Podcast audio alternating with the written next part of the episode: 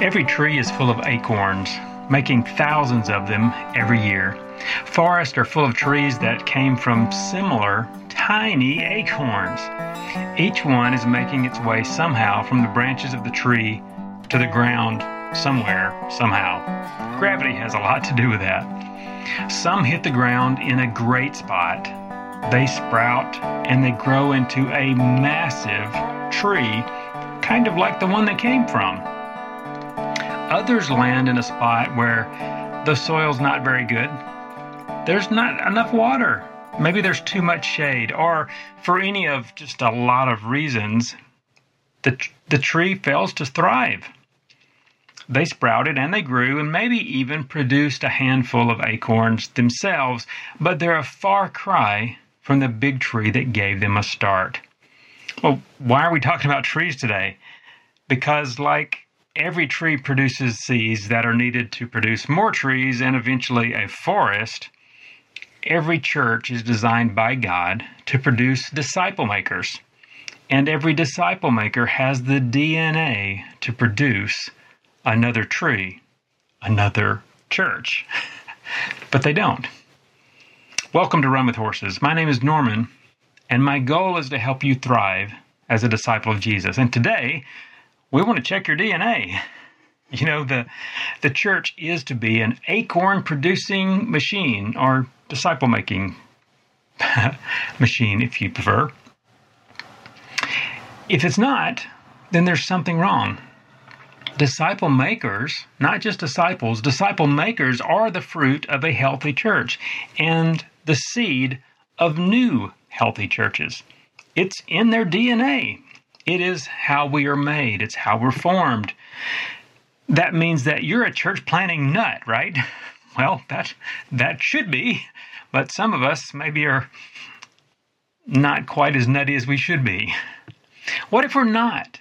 What if we refuse to take that DNA and put it to work? What if we refuse to go into the ground? What if we refuse to do what we were created to do?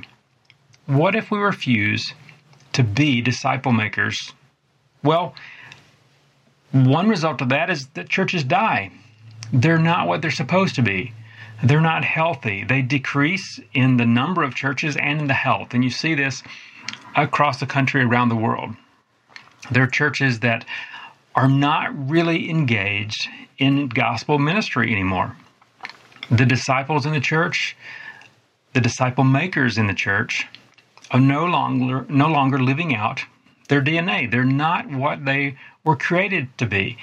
They're not building and contributing to new trees being formed. Well, new churches aren't started. In the long run, the church dies if the seeds don't hit the ground, put out those roots, sprout, and become new trees that are, again, reproducing this process. Every tree has kind of a deadline. There's a limit to how long a tree can live, or any plant. You know, I think every church has that too, and that's not a bad thing. That's not to scare you and say, oh no, my church is going to die. It should. Eventually, the church has to die and give way to the next generation, the next tree. Now, in a plant, there are plants that live and die in a year. There are trees that live for hundreds of years. And there are churches, again, that they sprout and die in a year. But they're intended to be like the trees and go on for generations. So if you understand that this is what we're supposed to be, I'm supposed to be a seed that plants itself, that grows, becomes another tree. Well, what does that look like for a disciple maker? I'm a disciple. I'm supposed to be making other disciples. And ultimately, there should be churches where we're making disciples. So what do I do? How do I do that? I mean, that's part of the question that every disciple maker is asking and needs to be asking. What does it look like for me to live out my DNA? I'm a disciple maker. I'm a disciple of Jesus. I'm part of this process that is God building his church. So what do I do? Well, in broad, big strokes, you have to grow where you're planted. You know, just like that seed that falls off the the oak tree, there's an acorn that falls off. Well, no acorn really gets to choose where it lands. Some of them land in really great soil. Some of them land in poor soil. But the drive, the DNA of that acorn is to find a place, to land in a place and to have the right moisture and to put down roots and try to find soil that it can anchor itself with. And every seed will do this. It wants to be in that location where it can grow. And they will grow even if they're in a less than ideal location. You know, it's interesting. I've spent the last 20 years in Japan, and one of the places that we've lived, there are a lot of older houses where no one has lived there for years. And there's a lot of bamboo. And the bamboo is not growing from seeds. It's growing from the roots. But they'll put up these shoots every once in a while. And sometimes they come up under a house. It'll go through the floor, through the roof, and this house that's been abandoned, nobody recognizes it until the roof starts to come off because the bamboo are coming through it. Okay, now that didn't come from a seed. A seed's not going to fall on the roof and somehow slide around and get underneath of that house. But what they do is they do fall in cracks in the sidewalk. They fall in little places where maybe there's a gutter. Actually, our house had this. We had a gutter in the back of the house, and I didn't recognize that leaves and things had piled up in there. And a seed had gotten in there, and now this tree was trying to grow in the gutter of our house. Now, okay, that's not going to work, right? We all can see how as that tree grows, it's going to be too heavy for that gutter. There's not going to be enough soil. It's going to tip that gutter off, and the whole thing will fall. And maybe it will root in the ground then and do fine. But it certainly can't grow where it is now. But it was trying to. It was attempting to grow where it found itself. And that's really how all of us should look at our life. I need to grow where I find myself. I don't get to choose where that is. Now, the awesome thing is that unlike just a forest where the seeds fall, often gravity puts them in a certain place, and that's where they try to grow. Sometimes birds or other animals are part of that process, and they transport seeds around the forest to other locations. In the Christian life, one thing that's helpful for us to understand is God doesn't work that way. It's much closer to that tended garden. God puts us in a specific place for a specific reason. And that's not always so that every seed grows up to be this massive tree. Some of us are planted in places where it's going to be difficult. The soil is not good. But one of the awesome things about the way that the forest works, about the way that these trees work, when there's not good soil, trees will begin to grow, plants will begin to grow, and over time, as the trees dig their roots into the soil, they loosen it up some. As their leaves fall, you have a layer of debris that begins to collect. And you have all this organic matter that collects on the ground. And what happens? Take that over a long period of time, over tens and hundreds of years, you have a change in the composition of the soil. So soil that was once maybe rocky, maybe sandy, maybe too much clay, and it wasn't really good soil. Over time, it improves. Now, I'm talking about a long time. And a lot of investment in those roots and in those leaves and the dead trees that fall and all the things that go along with that as animals come into the forest and they die and their bodies are added to that. But the soil changes. They have to grow where they are. And sometimes I kind of wonder if God doesn't plant some of us as seeds in difficult places because He wants to change the composition of the soil. We're growing in a hard place, and God planted us there. He didn't plant us in perfect soil, where certainly we could grow bigger, better, have a lot more fruit. But God planted us in difficult soil. I think that's for a reason. Now, as a missionary who's been in Japan for a long time, maybe that's just because I've been in a difficult field and I want to see some meaning there, but I really think it's true.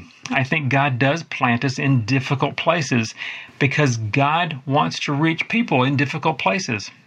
Every soil, every people group, every community is not equally fertile. But if you find yourself there and you are a follower of Jesus and you're intending to be a disciple maker, that's your soil. That's what you have. You can't compare your life and your surroundings and the fruit in your life with someone else. You're in different soil. You still have the same responsibility to be faithful, to be a witness, to be seeking and pursuing God with all your heart, soul, mind, and strength. But God takes care of the increase. You know, God wants us to grow where we are. And part of that growth ultimately is to plant ourselves and to plant new seeds. And where seeds are planted, seeds sprout. Quite a few of them sprout. Seedlings come up. Eventually, young trees grow. And eventually, fruit-bearing trees grow. And even longer, a forest appears. Well, that's what God's trying to do in our life. It can be quite taxing for us because we see maybe only the early stages. You may be in a place where it seems like the gospel's never going forward. These people are so resistant. No one will listen. You can only do your part. You can only be faithful. You have to grow first. Well, how do you do that? Well, always, we are ourselves pursuing Jesus and inviting others to go with us.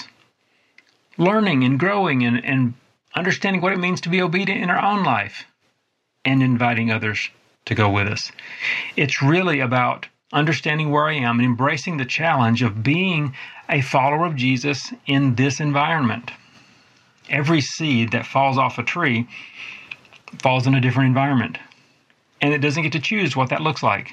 It doesn't get to choose the amount of sun that it's going to receive, the amount of rain that's going to be there. That's already determined. It doesn't get to choose those things. We don't get to choose the receptivity of the people around us, their economic situation. There's so many things that we don't get to choose. What we get to choose is whether we embrace the challenge of following Jesus in this community. It's not usually easy. And to be fair, Jesus never said that it would be. He actually tells us that it will be difficult, that it will be hard. You know, I've said it before, that whole deny yourself, take up your cross and follow me. No one interpreted that when he said it as, oh, wow, this is going to be like a walk in a park. We should just carry our lunch and we're going to go and sing and have a good time. They didn't understand it that way. It was not meant that way. He meant what he said. It's going to be a challenge. It's going to require sacrifice on your part to be salt and light where you are. Jesus did indicate very clearly, though, that it glorifies God when we do that. Part of this whole process of recognizing that we're in this soil and we have a purpose and God's doing something and it's bigger than us is learning to see the world through the eyes of Jesus. Now, my problem is I see the world through my eyes, and my vision's not that good, and my spiritual growth is not what it should be, and my spiritual eyes are kind of dim. But I've got to learn to see the world as Jesus does. He tells us people are lost. People are hurting. People are looking for something to make this life worth living. People are asking questions like, why am I here? People want hope. They want to think that all of this that we go through every day means something. It's helpful to me and it's helpful to you if we can see the world with the compassionate eyes of Jesus as he looked at the crowds and felt that compassion and recognized their lostness. He recognized they're wandering. They don't have a shepherd. They're in need. And the hope that the world needs is only found in Jesus. Well, God offers all of that hope, all of that, the needs that we recognize and the things that we seek after and the pain that we feel. God has answers and solutions. And he asks us to seek him. And he asks me and he asks you to see the world as he does, to see that solution is only going to be found in Jesus. That compassion should lead us to comfort people That compassion should lead us to see that their needs are real.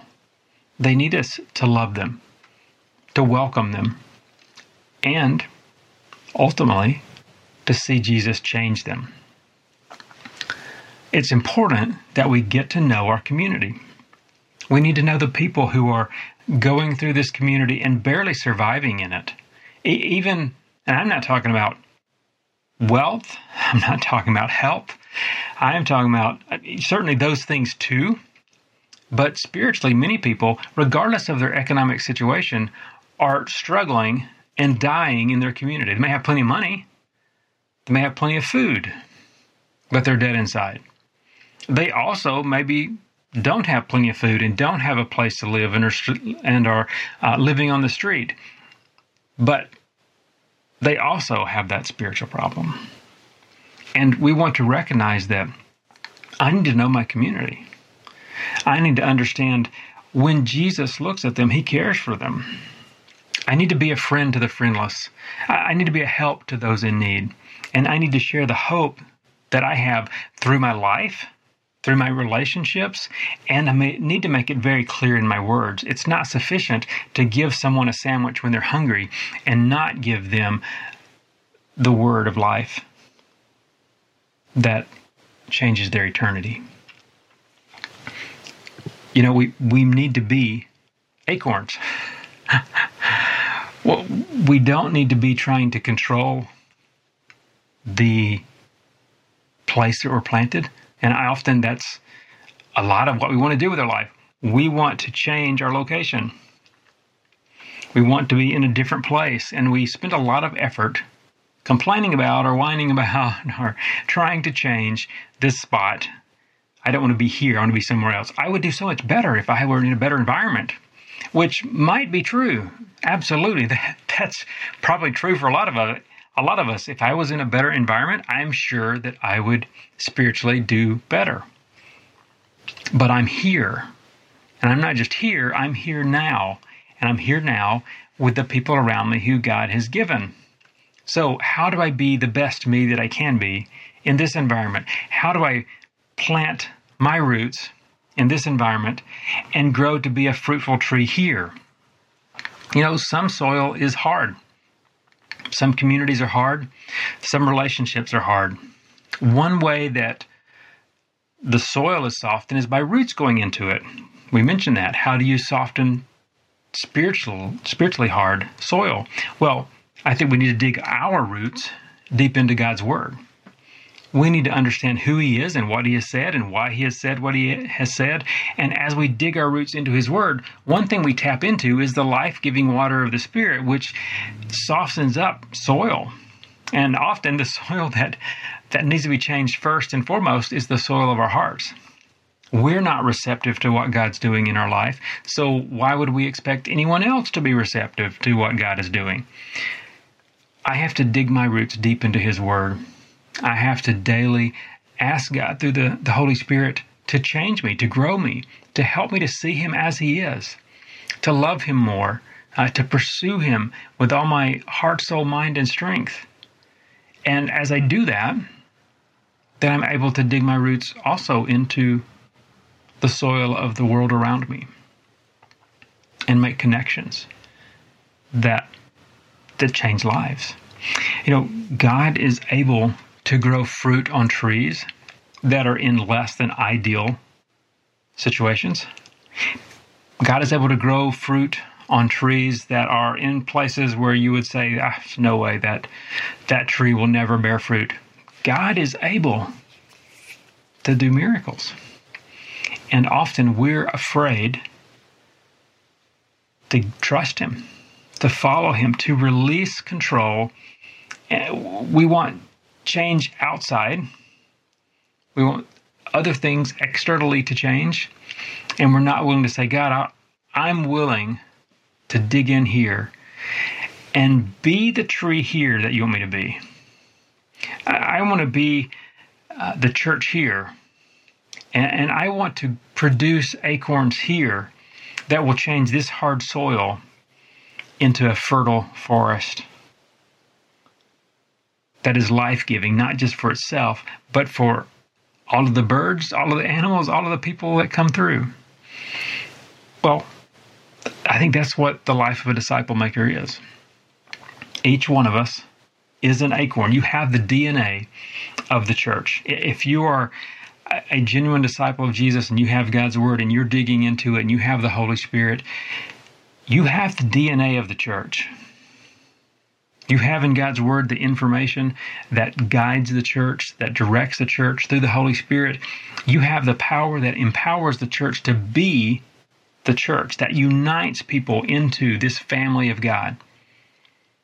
As a disciple maker, you have that DNA. And often, you know, it's a challenge for us. We think, well, for a new church to begin, we need so much. You know, we're so slow to reach into new communities, to reach into new ethnic groups, to reach across town, to reach across the street. We're so slow because we think, well, it takes so much time, it takes so much preparation, it takes so much effort, it takes so much money. But all it takes is God and one person who will completely trust Him and allow God to use them. You have the DNA of the church. We should embrace that and be part of the church growing in every part of our community. You know, you want to pray for your church family that it would be a tree full of acorns sprouting across your community. You know, I know we think primarily of the church on Sunday getting together. And that's just our default. I understand in Western cultures particularly, that's our default. But what we want to see is these seeds that go throughout the community and see the body of Christ in the office, in the school, in the park. The body of Christ being the body of Christ. The DNA of the church being planted in every part of our community. It's not easy for us, partly because of our tradition, partly because of our fear. We have this tremendous fear of man that keeps us from wanting to embrace change or wanting to embrace anything that might draw attention to ourselves or wanting really to put ourselves out there in a way that might put us at risk.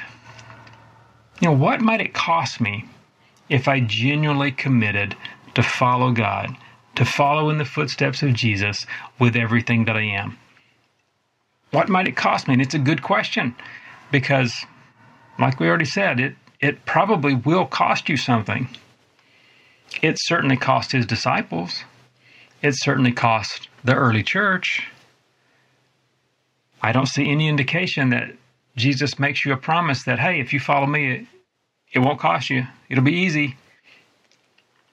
What you do see is that it will be worth it. He promises you that only in Him can you really find peace. And so many people are looking for peace. Now, we mentioned hope and meaning, and those are huge. But there are a significant percentage of the population that just wants some peace. There's so much stress in their life. There's so much disquiet and there's such a lack of unity. And there's this vicious cycle of generational anger and community conflict that what they really want is peace. It doesn't come outside of Jesus. It doesn't matter what you do. Part of the sin nature is this conflict that comes with it. You want the peace? Well, I want the peace that passes understanding. That means the peace that doesn't make sense. It's the peace that is unrelated to your circumstance. Now, you could have a great circumstance, and I've known people that were wealthy, they had plenty of money, roof over their head, married, had kids. From a human standpoint, you look at this person and go, they've got it made. But what they didn't have were some of these more important things: hope, peace. They didn't have a connection with other people often. This is one of the things that's really concerning to me as I look at the world, particularly in the United States. I think it's true around the world. It's definitely true in Japan. We have more disconnection today than maybe when I was a kid, and it sounds like it's getting worse. Maybe there were times in the past that were worse, but I'm not aware of them. And it certainly seems odd because of all the ways that we can connect with people. You know, at any given moment in the United States today, the majority of people can pick up a phone and call somebody, and you literally have this portable device where you can call somebody and hear their voice, or you can see their face, or you can send them a message, a written message. And think about what an amazing blessing that is, and how that is so different than in the past where, you know, you wanted to write a letter to someone. Well, that's got to write it out. You got to have a pencil or paper. You're going to have to put it in an envelope. You're going to have to mail that. Go back even further. You're going to have to put it on a boat or put it on a horse and send it. And it's going to be, what, weeks before you get a response? Weeks before maybe even they read it? We have such a tremendous opportunity today to connect with people, and yet we're more disconnected than ever before. Why is that? Well, I think part of it, we struggle with connection with God, and all relationships really are based on this relationship with God. So even as we think about the seeds and the work of the church and the DNA of the church, part of the DNA of a disciple maker is a DNA that connects. And it doesn't matter if you're an introvert or an extrovert, the DNA that we have as the church connects us. It should drive us to want to connect with other people, to want to relate to them well. Our God is a big God. He's not limited by our physical weaknesses, our human distractions. Everyone in the church is carrying the DNA of the church and has the potential to change every person in their path. You may be a small seed, but dream big and trust God to be bigger. We may be disconnected. Be the connector. It's not a phone. It's not an email or a text. You can be the connector in the people in your life, particularly connecting them with God, but then ultimately with each other in the church. Thanks for joining me today. We serve a big God. Trust Him to use you to do the work in your life, to make you more like Jesus, but also to use you to do the work in others. You may be a small seed in a large field, but God is more than able to use you to build His church. Commit to growing and never stop running after Jesus. Have a great day.